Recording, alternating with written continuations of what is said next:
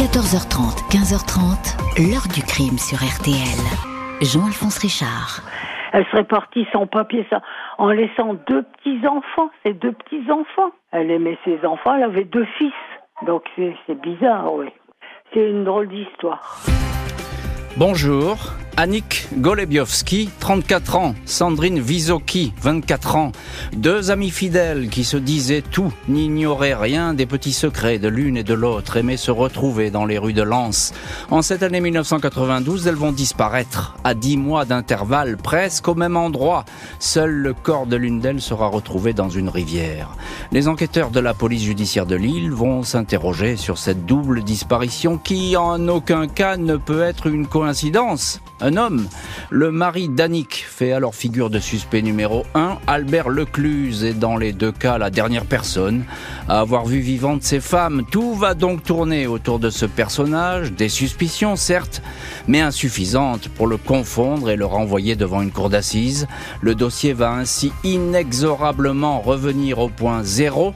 Il est aujourd'hui un cold case pourquoi faire disparaître ces deux femmes Qu'a raconté le mari suspect dans le huis clos des gardes à vue Nos invités vont nous aider à percer ce mystère. 14h30, 15h30. L'heure du crime sur RTL. Dans l'heure du crime aujourd'hui, deux femmes qui disparaissent en 1992 dans la région de Lens. Annick Golebiowski et Sandrine Visoki se connaissaient bien Impossible de croire à des départs volontaires, l'affaire va aussitôt entraîner rumeurs et suspicions.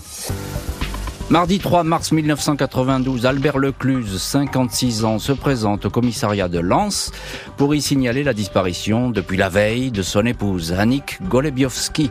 La jeune femme, 34 ans, bien plus jeune que lui, est également la mère de leurs deux garçons de 9 et 13 ans. Le service des recherches dans l'intérêt des familles recueille le signalement d'Annick tout en précisant que la personne en question est majeure, elle est libre de disparaître. Le mari explique qu'il tient avec sa femme le café-restaurant Le Bavarois à Violaine, une petite commune à une dizaine de kilomètres de Lens. Lens, où le couple et leurs enfants habitent juste à côté de la gare, au numéro 10 de la place du Général de Gaulle. La veille, lundi 2 mars, Annick est allée faire des courses dans l'après-midi. Elle est repassée au Bavarois aux alentours de 18h. Elle est ressortie en indiquant qu'elle allait revenir. Elle est partie avec sa Renault 5 et on ne l'a plus jamais revue. Le soir, vers 20h, le mari a commencé à s'inquiéter avec son frère Jean-Pierre. Albert Lecluse a fait le tour de la ville. Il dit avoir visité les bars où son épouse aurait pu se rendre. Il s'est même rendu au club de sport qu'elle fréquente, mais personne n'a croisé l'épouse. Albert pense qu'Annick est repassée à l'appartement familial pour prendre quelques affaires. Il n'exclut pas qu'elle soit partie avec un autre homme.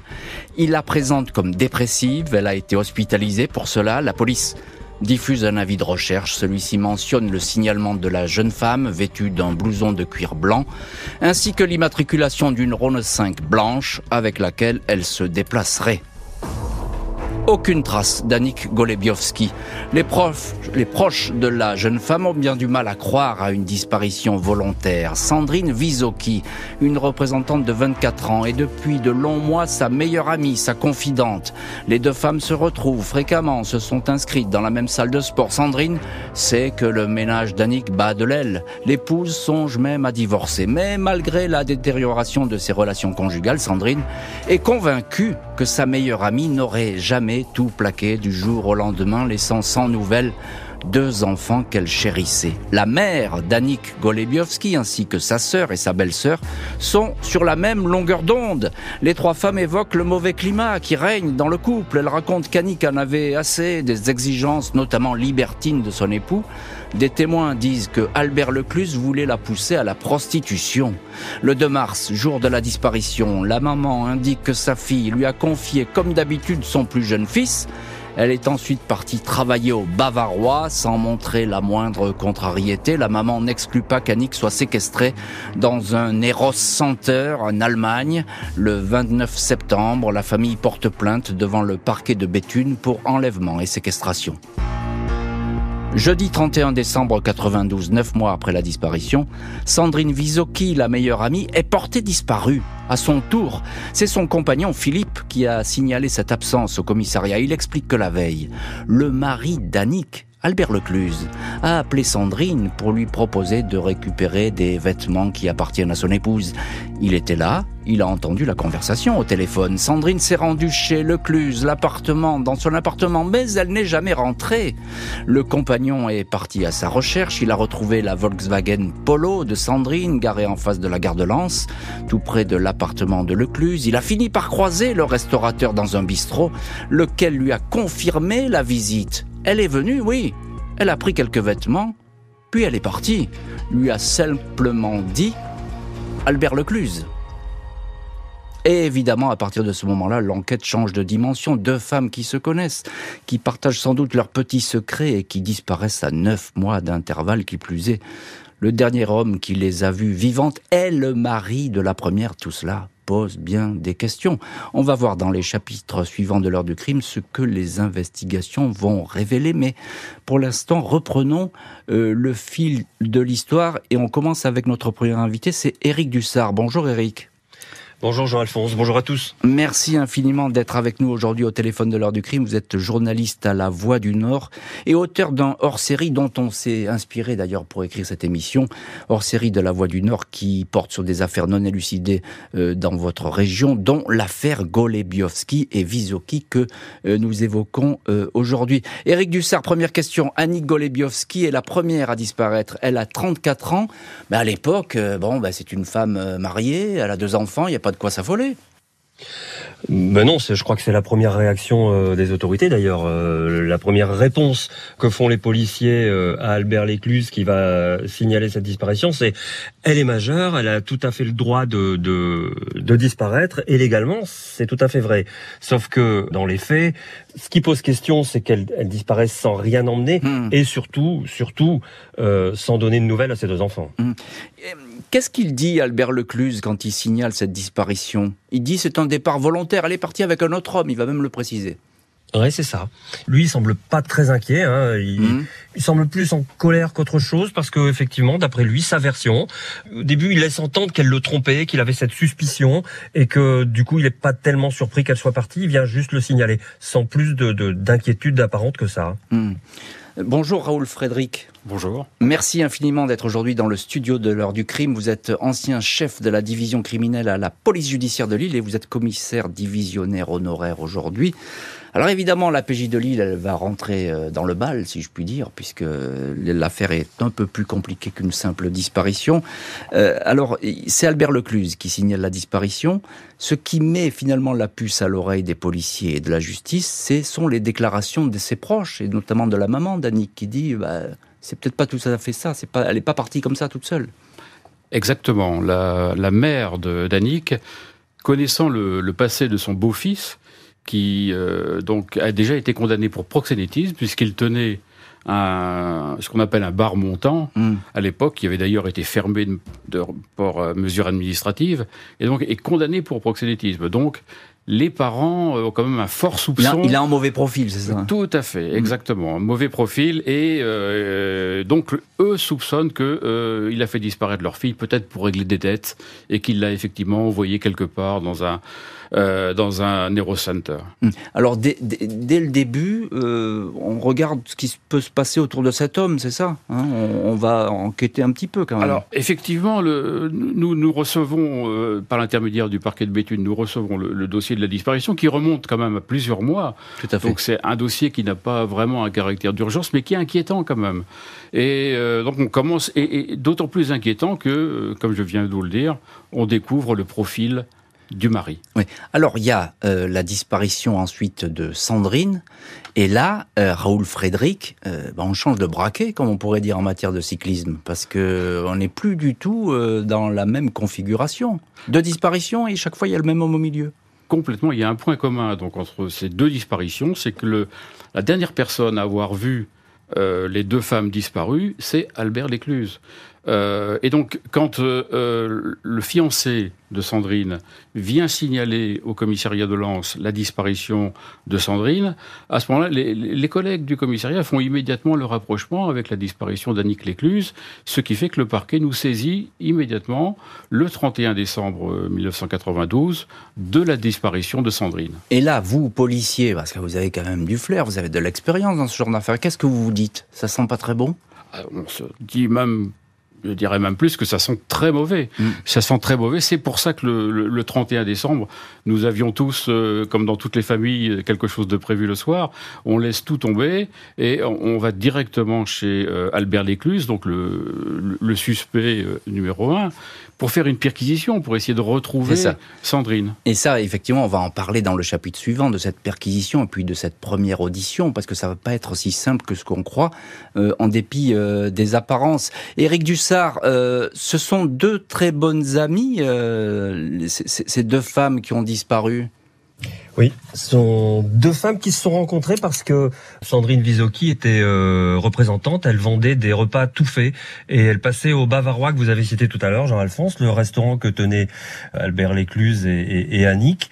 Et c'est comme ça qu'elles se sont rencontrées, c'est comme ça qu'elles sont très rapidement devenues amies intime. Mhm. Alors si euh, c'est le compagnon de Sandrine qui a entendu la conversation, il a entendu que c'était Albert Lecluse qui appelait, à supposer que ce jeune homme n'ait pas été là au moment du coup de fil, ben on ne saurait pas où est passée Sandrine. Ah complètement. Euh, c'est à l'époque où... Raoul Frédéric.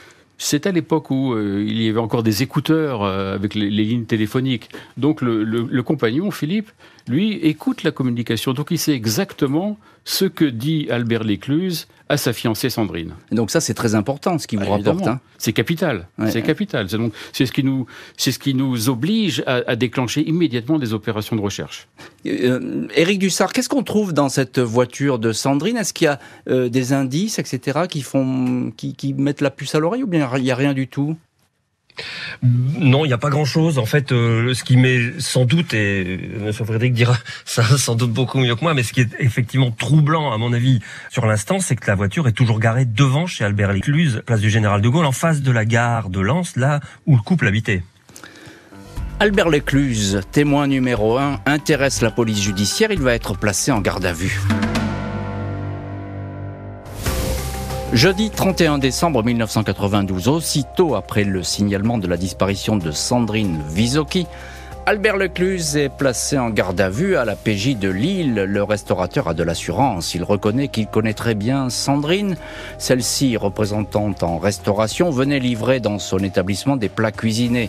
Elle était très amie avec son épouse, Annie, disparue neuf mois auparavant. Il indique que la veille, 30 décembre, la jeune femme lui a rendu visite vers midi à l'appartement, à Lens. Elle a emporté quelques affaires de son épouse, elles ont la même taille. Elle est repartie une demi-heure plus tard en toute liberté, affirme le témoin. Une perquisition est conduite dans l'appartement, mais elle n'apporte aucun indice. Le Cluse est remis en liberté, aucune charge retenue contre lui. Mercredi 20 janvier 93, moins d'un mois après la garde à vue, un promeneur qui marche le long du canal de la Deule à Bovin, à 20 minutes de Lens, aperçoit un corps flottant entre deux eaux, celui d'une jeune femme aux cheveux châtains longs et frisés. Il s'agit de Sandrine Visocchi. Elle est vêtue d'un pull et d'un collant qui ne sont pas déchirés. L'autopsie indique qu'elle ne porte pas de traces de coups, à l'exception de deux blessures, une plaie très profonde sur le côté gauche du crâne et une fracture au coude gauche. Les analyses toxicologiques révèlent que la victime a ingéré une importante quantité de benzodiazépine, sans doute du rohypnol, un puissant somnifère délivré sur ordonnance. Les policiers se renseignent discrètement auprès du pharmacien habituel d'Albert Lécluse. Ce dernier s'est procuré trois boîtes de rohypnol le 29 décembre 92, soit la veille de la disparition de Sandrine Visocchi. Il s'avère qu'en décembre 91, l'épouse disparue d'Albert Lecluse, Annick, avait été hospitalisée à deux reprises pour avoir avalé le même hypnotique. Elle aurait voulu se suicider. À l'époque, Annick a accusé son mari de lui avoir fait prendre des somnifères à son insu. À un médecin, elle avait confié que son couple allait mal et qu'elle voulait se séparer. 25 mars 1993, les policiers visitent une casse automobile à Vendin-le-Vieil. À 15 minutes de Lens, les restes d'une Renault 5 blanche sont examinés. Le numéro de série du moteur correspond au véhicule d'Annick Golebiowski, l'épouse du restaurateur. Dans une caravane, il est retrouvé un parapluie et un sac de sport rouge appartenant à la disparue. Le propriétaire de la casse indique que le 2 mars 92, jour de la disparition, il s'est présenté au restaurant Le Bavarois. Albert Lecluse lui a remis 3000 francs pour qu'il le débarrasse de la Renault 5. J'ai pensé qu'il s'agissait d'une escroquerie à l'assurance, raconte le casseur au policier. L'homme dit qu'il n'a pas respecté sa promesse de destruction du véhicule car il voulait récupérer le moteur. Albert Lecluse sent bien que les investigations se concentrent sur lui aux yeux des policiers, je suis suspect, déclare-t-il en juin 93 à La Voix du Nord. Il dément avoir fait du mal à son épouse. Je l'aime tellement que pour ses 31 ans, je lui avais offert une Mercedes, raconte-t-il. Il ajoute, ma femme, je l'adorais, mais c'est vrai que si elle revenait aujourd'hui, je la mettrais dehors. Lecluse dément aussi toute implication dans la mort de Sandrine. Je suis suspect, mais quand même, je ne suis pas Gargantua, indique-t-il. Gargantua, pourquoi? Eh bien, il serait sans doute pour le restaurateur un homme qui dévore les femmes, ce fameux Gargantua. Bientôt, ce n'est plus un journaliste que va devoir répondre Albert Lecluse, mais au policier, car il va avoir droit à une garde à vue qui, celle-ci, s'avère complètement capitale. On va voir quel comportement il va avoir et quelles conséquences pour lui. Euh, tout de suite, dans cette heure du crime, on revient sur les faits avec notre invité, l'un de nos invités, Raoul Frédéric, ancien chef de la division criminelle à la PJ de Lille, aujourd'hui commissaire divisionnaire honoraire alors, euh, Raoul Frédéric, il, y a cette première garde à vue sur la disparition de Sandrine Visoki, c'est-à-dire la deuxième disparition. Comment est-ce qu'il vous apparaît, ce Albert Lecluse C'est la première fois finalement que vous le voyez en face ah, de vous Complètement. C'est effectivement le, 31 décembre 1992. Nous mettons euh, Albert Lecluse en garde à vue et nous l'interrogeons bien sûr sur ce qui est advenu de sa rencontre avec euh, Sandrine c'est quelqu'un qui est quand même habitué au système judiciaire. Il a déjà été condamné pour proxénétisme. Et de par nature, il est, c'est quelqu'un de rusé, de madré, euh, qui euh, voit très bien où on veut en venir, qui a certainement préparé notre venue, qui s'attendait à ce qu'on vienne de voir. Il vous laisse avancer. Oui, il nous laisse avancer et dès l'instant où on lui apporte des éléments de contradiction, à ce moment-là, il s'énerve, il peut même devenir violent, en parole tout au moins, vis-à-vis de nous. Qu'est-ce qu'il dit sur cette euh, disparition? Que dit-il sur la, disparition, la deuxième disparition? La deuxième disparition de Sandrine, obligé de reconnaître quand même qu'il l'a qu'il a reçu chez lui, qu'il la connaît, bien sûr, parce que c'est une amie de sa femme. C'est aussi une relation professionnelle, parce que quand il tenait le restaurant, elle venait lui proposer des, salades préparées à, à vendre. Euh, il la connaît, et effectivement, il nous dit qu'il a que, c'est elle qui l'a sollicité, d'une part pour régler une vieille dette commerciale, et d'autre part pour lui demander des vêtements de, son épouse euh, disparue. Oui, donc c'est, il, a réponse, il a cette réponse, elle est presque toute faite, j'ai envie de dire. Hein. Donc voilà. Complètement. Il est, je pense qu'il a eu le temps de se préparer parce que le fiancé de Sandrine l'avait déjà contacté la veille, mm. cherchant après elle. Mm. Alors il y a aussi, c'est encore un mot là-dessus quand même. Il y a les consommations excessives de rohypnol. Euh, ça va revenir, ça en boucle dans l'enquête. Euh, du rohypnol, il en a acheté, Albert Lecluse. Euh, sa femme, qui reste introuvable, euh, avait consommé de ce rohypnol. Elle avait même été hospitalisée. Et puis on retrouve ce rohypnol dans le corps de la deuxième disparue. Qu'est-ce qu'il répond là-dessus? Alors, complètement. Enfin, lors de la première garde à vue, nous, ignorons encore, bien sûr, les résultats de l'analyse biologique sur le corps de Sandrine, parce que Sandrine ne sera retrouvée que trois semaines plus tard. Néanmoins, le 31 décembre, euh, nous effectuons une perquisition chez Albert Lécluse et nous faisons en particulier l'inventaire de son armoire à pharmacie. Et dans cet inventaire, il n'y a aucune boîte de rohypnol alors qu'il s'en fait prescrire trois la veille. Alors qu'il les a achetés la veille. Donc ça, ça, vous a sans doute euh, troublé. Euh, Éric Dussard, vous êtes notre autre invité aujourd'hui dans, dans l'heure du crime, journaliste à La Voix du Nord, et vous connaissez bien cette affaire. Vous avez même, vous l'avez même évoqué dans un hors-série publié euh, par La Voix du Nord, l'affaire Golebiowski et, et Visoki il y a euh, cette découverte du corps euh, de Sandrine. Annick reste introuvable, je viens de le dire. Qu'est-ce qu'elle dit l'autopsie sur Sandrine? On, sait qu'elle a été frappée, cette femme? Ben oui, euh, de toute évidence, il y a notamment une plaie très importante, vous l'avez dit dans votre récit, sur le côté gauche du crâne et, et le médecin légiste en conclut que cette plaie a pu être mortelle.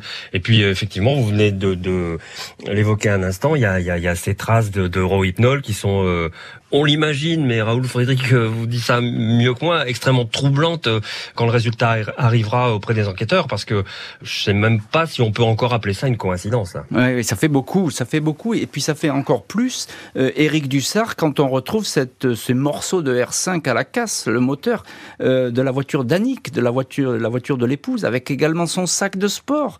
Là, on tient un indice capital, j'ai envie de dire, Éric Dussard.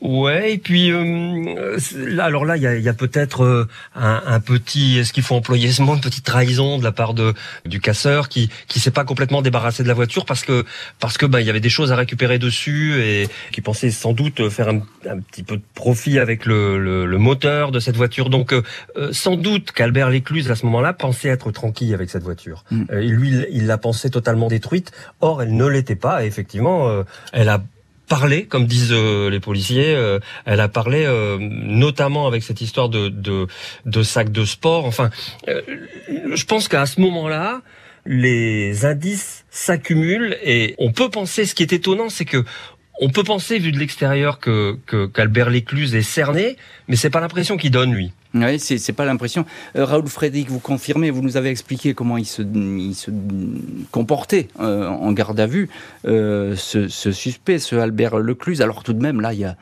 il y a la découverte à la casse automobile, elle est capitale, avec le, le sac de l'épouse. Mais qu'est-ce qu'il raconte là-dessus, à la fois le casseur et Albert Lecluse?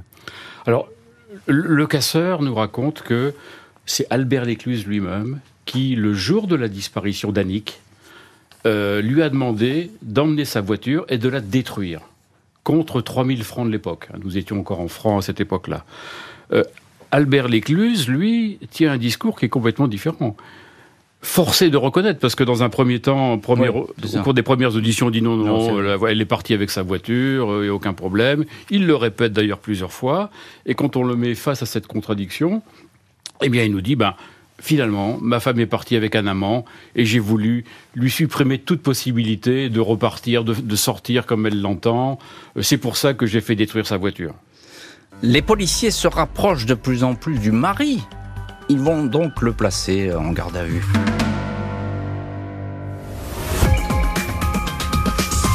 Il y a un point commun donc entre ces deux disparitions, c'est que le, la dernière personne à avoir vu les deux femmes disparues, c'est Albert Lécluse. C'est un dossier qui est inquiétant quand même. D'autant plus inquiétant que euh, on découvre le profil du mari. Dans l'heure du crime, nous revenons aujourd'hui sur les disparitions successives d'Annick Golebiowski, Sandrine Visoki en mars et décembre 1992 à Lens. Le mari de la première est la dernière personne à les avoir vues vivantes. Il est soupçonné, placé en garde à vue après 15 mois d'enquête. Mercredi 2 juin 93, Albert Lecluse fait face aux policiers du SRPJ de Lille. Il est calme, mais s'insurge dès lors qu'on le soupçonne ou qu'on tente de le mettre en difficulté. Il a réponse à tout. Il affirme que son épouse Annick est partie dans sa Renault 5 après avoir pris une somme de 15 000 francs dans la caisse du restaurant Le Bavarois. Lecluse indique qu'elle serait même repassée quelques jours plus tard, en son absence, à l'appartement pour y récupérer des affaires. Quand on lui donne connaissance des déclarations du patron de la casse, il le qualifie de menteur. Puis finit par indiquer que oui, il lui a remis la R5, il voulait en priver son épouse, car celle-ci prenait un peu trop ses aises. J'étais jaloux de ma femme qui sortait trop souvent avec la voiture. Pour aller seule en boîte, j'ai voulu supprimer la voiture, dit-il. Il change donc de version. Le soir de la disparition, elle a quitté le Bavarois à pied, vers 18h30 à pied, avec son sac rouge en bandoulière. Il ne peut expliquer comment ce sac s'est retrouvé à la casse auto. À propos du rohypnol qu'il aurait donné à Annick à son insu, le mari répond « Je n'ai jamais rien mis dans ses aliments. Elle n'a jamais exprimé le moindre doute auprès de moi. » Les policiers estiment que Albert Lecluse ment. Il aurait sciemment mis en scène la disparition de son épouse. Tout était organisé pour que tout se passe à l'abri des regards. La veille, il avait congédié le serveur du Bavarois. Il s'était chargé de faire disparaître la Renault 5 en la confiant à un ami casseur, lequel a déclaré que Lecluse recherchait une grande tente pour, disait-il, pouvoir enterrer un corps en toute discrétion. Affirmation rejetée par le restaurateur après 48 heures de garde à vue. La juge d'instruction de Béthune, Cécile Ramonaccio, inculpe le suspect de proxénétisme, séquestration et assassinat et les soupçons semblent avoir l'avoir euh, emporté, même si l'enquête effectivement est loin d'être euh, terminée. Raoul Frédéric, on vous retrouve euh, dans cette heure du crime. Vous êtes l'ancien chef de la division criminelle de la PJ de Lille. on peut dire, sans se tromper, qu'il nie tout de A à Z, Albert Lecluse. Il est pour rien ni dans la première disparition ni dans la seconde. A, là, est, il a de l'assurance là-dessus. Complètement. Alors là, il nie tout de A à Z. Euh, et à chaque fois, il trouve une bonne explication. Chaque fois qu'on lui apporte un, argument euh, et des preuves, à chaque fois, il a réponse à tout. Hmm. Pourquoi la, juge décide finalement de le de l'inculper, comme on dit à l'époque, et, puis de le, placer en, en détention? C'est un faisceau de suspicion parce qu'il n'y a pas de preuve formelle. Il n'y a pas de la preuve évidemment formelle. En revanche, il y a tout un faisceau de présomptions euh, qui constituent en fait des indices graves et concordants qui peuvent mener à son inculpation. Éric Dussard, euh, on vous retrouve journaliste à La Voix du Nord et vous êtes au, téléphone avec nous dans l'heure du crime depuis euh, Lille. avant d'être placé en garde à vue, Albert Lécluse, ben, il s'est manifesté. On ne peut pas dire qu'il se cache cet homme puisqu'il a donné une grande interview à La Voix du Nord. Non seulement il a donné une interview, mais en plus c'est lui qui en est à l'origine.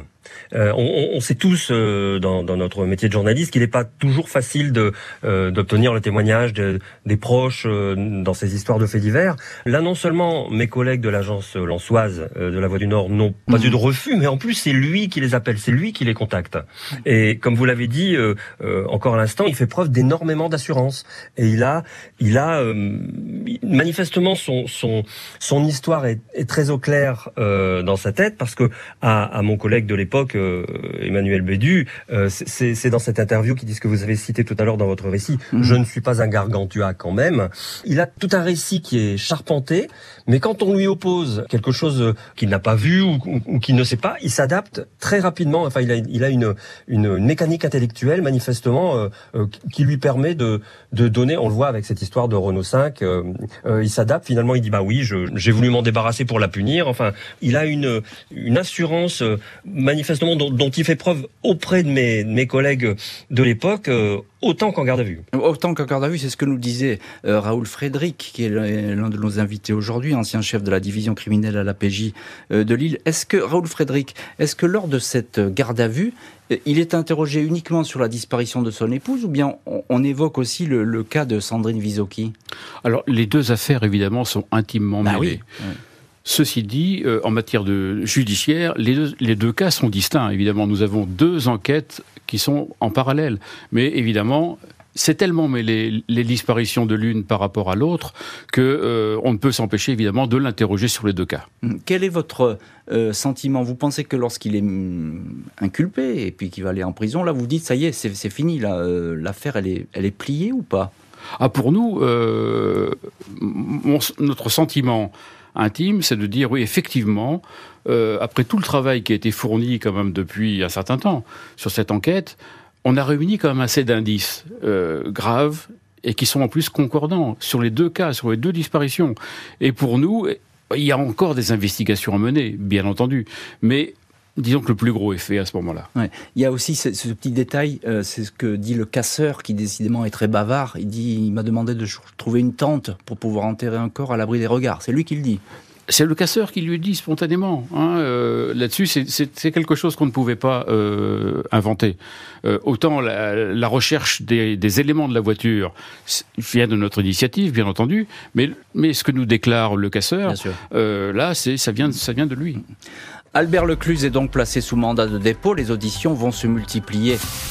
20 janvier 1994, sept mois après le placement en détention d'Albert Lécluse, son frère, Jean-Pierre Lécluse, est à nouveau interrogé et placé en garde à vue. Il était présent au restaurant Le Bavarois le soir de la disparition d'Annick. Sa présence était imprévue, il avait spontanément aidé son frère à rechercher Annick. Jean-Pierre est sous pression, il n'est plus très sûr de ce qu'il a raconté. Vous êtes des salauds, vous allez m'obliger à dire des choses qui sont dangereuses pour ma famille, clame-t-il. Puis, il évoque une altercation entre son frère et l'épouse. Il l'a traité de salope, de pute.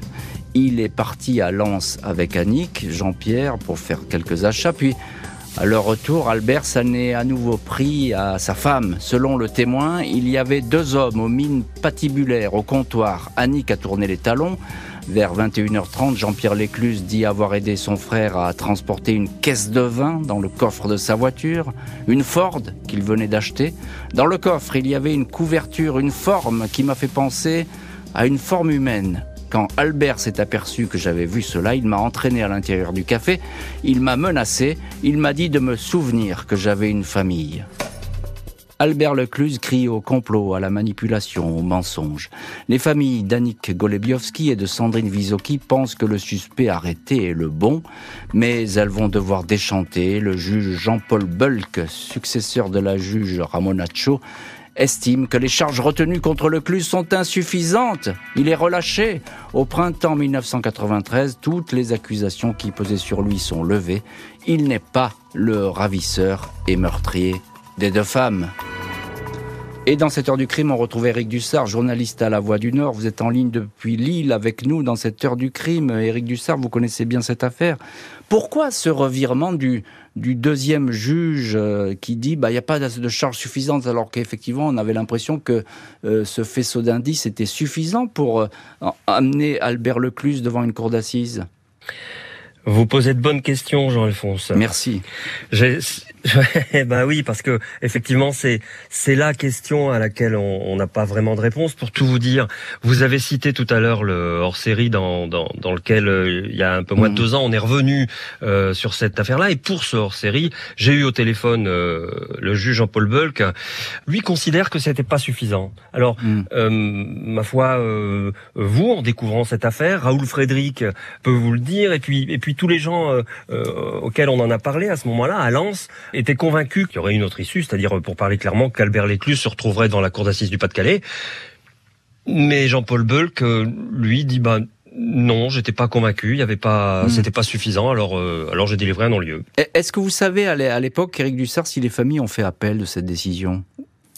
Et non, je crois pas justement. C'est ça qui est étonnant. On a, en fait, c'est, c'est, je crois, je crois percevoir le trouble de la population lançoise, enfin tous les gens qui étaient mmh. qui étaient au courant, parce que dans Lens, vous savez, Lens c'est 35 000 habitants, c'est c'est c'est presque un village. Euh, je vais pas dire que tout le monde se connaît, mmh. mais Albert Lécluse, lui, était connu. Et le trouble autour d'Albert Lécluse à ce moment-là à Lens vient de ça, du fait que cette histoire s'est arrêtée brutalement euh, que contrairement à toute attente, euh, bah, il, a été relâché et que ensuite plus personne n'en a parlé. Mmh.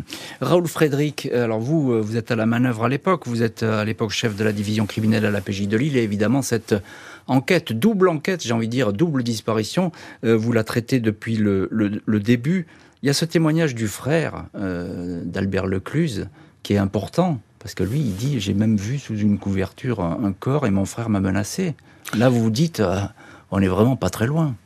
Il, est non seulement euh, important ce témoignage, mais en plus il est capital à mes yeux. Hmm. Parce que c'est, c'est le seul témoin oculaire que nous ayons de la disparition euh, véritable d'Annick et de ce qui lui est arrivé par la suite. ceci dit, ce témoignage du frère n'est pas venu tout de suite et il a fallu l'interroger plusieurs fois à, plusieurs semaines, voire plusieurs mois d'intervalle, pour enfin parvenir à ce témoignage qui nous renseigne sur les derniers instants de d'Annick. Hmm. Et qu'est-ce que vous, quand vous apercevez que le juge Bulk, bah, il décide il n'y a pas assez d'indices, etc., euh, vous tombez de l'armoire non? C'est une euh, désillusion pour vous, parce que vous, vous aviez mené cette enquête. Euh.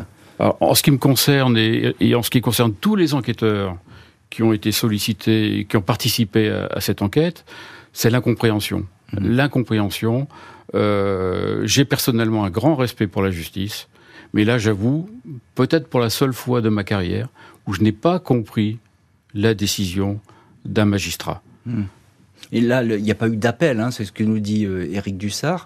Euh, autre temps, autre mœurs, j'ai envie de dire, parce qu'aujourd'hui les familles sont beaucoup mieux informées. On a l'impression que ces familles à l'époque, elles étaient un peu perdues et que finalement elles ont vu les trains passer. Il n'y a pas d'autre mot. Même si elles attendaient beaucoup de l'enquête de police. Je pense que c'est ça en fait. Euh, voilà, ils, ils, ont pris cette décision et je pense que c'était, ça correspondait peut-être pas non plus à la mentalité des gens de l'époque de, de, de, contester ces décisions-là. C'est ça, c'est la justice s'est passée. Voilà. Et, on, on, on se, Je, à mon avis, c'est mon opinion. Oui. On, ne va pas plus loin.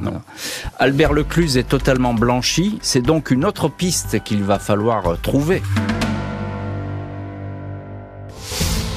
Lavé de tout soupçon au printemps 93, Albert Lecluse va quitter le Pas-de-Calais pour travailler dans le sud, puis l'est de la France. Il a toujours farouchement nié les accusations. Il ne va plus jamais faire parler de lui. Les familles d'Annick et de Sandrine vont devoir garder pour elles leurs doutes et leurs interrogations dans l'impossibilité de faire leur deuil, alors qu'elles étaient persuadées que l'enquête avait touché au but. Le corps de Sandrine Visoki avait été sorti de la rivière La Deule moins d'un mois après sa disparition. Celui d'Annick Golebiowski n'a jamais été retrouvé. Un témoignage anonyme indiquait que l'épouse avait été enterrée dans le sable de Bray-Dune, une station balnéaire proche de Dunkerque. Et on retrouve dans cette heure de crime notre premier invité, c'est Raoul Frédéric, ancien chef de la division criminelle à la PJ de Lille, aujourd'hui commissaire divisionnaire honoraire. Un mot là-dessus, Raoul Frédéric, parce qu'il y a un témoignage anonyme qui arrive dans le dossier, je crois que c'est un coup de fil d'ailleurs, euh, qui, vous est transmis. Et cet interlocuteur qu'on ne connaît pas, il connaît toute l'affaire et finalement il va vous révéler euh, euh, beaucoup de choses. Alors nous avions ouvert une ligne téléphonique particulière dédiée euh, au témoignage anonyme. Euh, voilà, les gens pouvaient donc euh, nous donner des informations sur cette ligne. Et un jour, un témoin se manifeste et nous, finalement, nous raconte un peu toute l'histoire. C'est manifestement quelqu'un qui était très près de l'assassin et qui nous dit finalement le corps, Sandrine a été jeté dans le canal de la Deule. Ça s'est vérifié? Ça s'est vérifié. Albert Lécluse a fait disparaître la voiture de sa femme à la casse. Dans une casse qu'il n'est pas cité, mais que, que l'on découvrira par la suite. Ça, c'est vérifié. C'est vérifié également. Et il nous dit que le corps de son épouse a été enterré dans les dunes euh, à Brédune. Ouais. Mais c'est incroyable. Il n'y a pas eu de recherche faite à Brédune dans, dans cette région? Parce que là, euh, là, apparemment, le corps y est sans doute si l'homme a dit la vérité déjà sur les premiers points. Il est, enfin, Brédune, c'est une station balnéaire qui est situé entre Dunkerque et la côte belge, mais qui s'étend sur des kilomètres et des kilomètres de plage. Euh, pour savoir où chercher, c'est pas évident. Nous nous sommes évidemment euh, rapprochés de nos collègues de la gendarmerie de Brédune de l'époque, hein, qui patrouillent dans le secteur, voir si rien d'anormal n'avait été retrouvé, de nos collègues du commissariat également de Dunkerque, qui, qui, qui également qui, qui jouxte une partie de, de cet ensemble dunaire, mais rien n'a été trouvé. Euh, et Jusqu'à présent, en fait, aucun corps n'a été retrouvé dans cette région. Ce qui, est, ce qui serait extraordinaire, c'est qu'on retrouve effectivement un corps euh, qui puisse être identifié comme euh, euh, celui de l'épouse. Là, ça, serait la seule chance, j'ai envie de dire, de pouvoir peut-être relancer le dossier. C'est pas impossible qu'effectivement on retrouve un corps un jour. Ce qui aurait été certainement intéressant aussi, c'est de pouvoir identifier ce témoin anonyme. Hmm. parce que je suis persuadé que cette personne a énormément de, de choses à nous raconter. Bah écoutez, si cette personne écoute, euh, elle peut toujours se manifester de manière anonyme et en dire un peu plus au service de police. Et je pense que son témoignage sera pris au, sérieux. Éric Dussard, euh, journaliste à La Voix du Nord. Alors, cette enquête n'a pas abouti, on l'a bien compris, sur Albert Lecluse. Est-ce qu'il y a eu d'autres pistes qui ont été évoquées ou qui ont pu se dessiner dans les semaines qui ont suivi? Mais non, pas à ma connaissance. Et, et c'est inévitablement ce qui renforce encore les soupçons euh, contre la seule personne euh, à laquelle euh, tout le monde pense. bah, évidemment, c'est une succession de mystères, ça, parce que, comme le dit Raoul Frédéric, cette personne-là qui manifestement savait, sait des choses, ma foi, elle, elle, est, elle, est, elle est impossible à rattraper. Et on se dit que quelque part, quelqu'un sait Et ça, c'est quelque chose d'extrêmement troublant parce que c'est à la limite, c'est un cold case, comme on dit, mais un cold case qui n'est pas refermé. Il y, a, forcément une explication quelque part. Hum. À condition que cette personne soit évidemment toujours vivante, ce qui est peut-être pas le cas, mais ça serait quand même formidable qu'elle ait laissé un témoignage ou qu'on ait d'autres éléments là-dessus sur cette enquête. Ça permettrait effectivement sans doute de faire ouvrir le dossier, ce qui n'est pas rien pour les, descendants de, ces femmes et, les familles de ces femmes. Euh, Éric Dussard, encore un petit mot. C'est une histoire qui a qui a marqué cette région euh, de Lens, qui est encore euh, présente. Euh, on en parle un petit peu?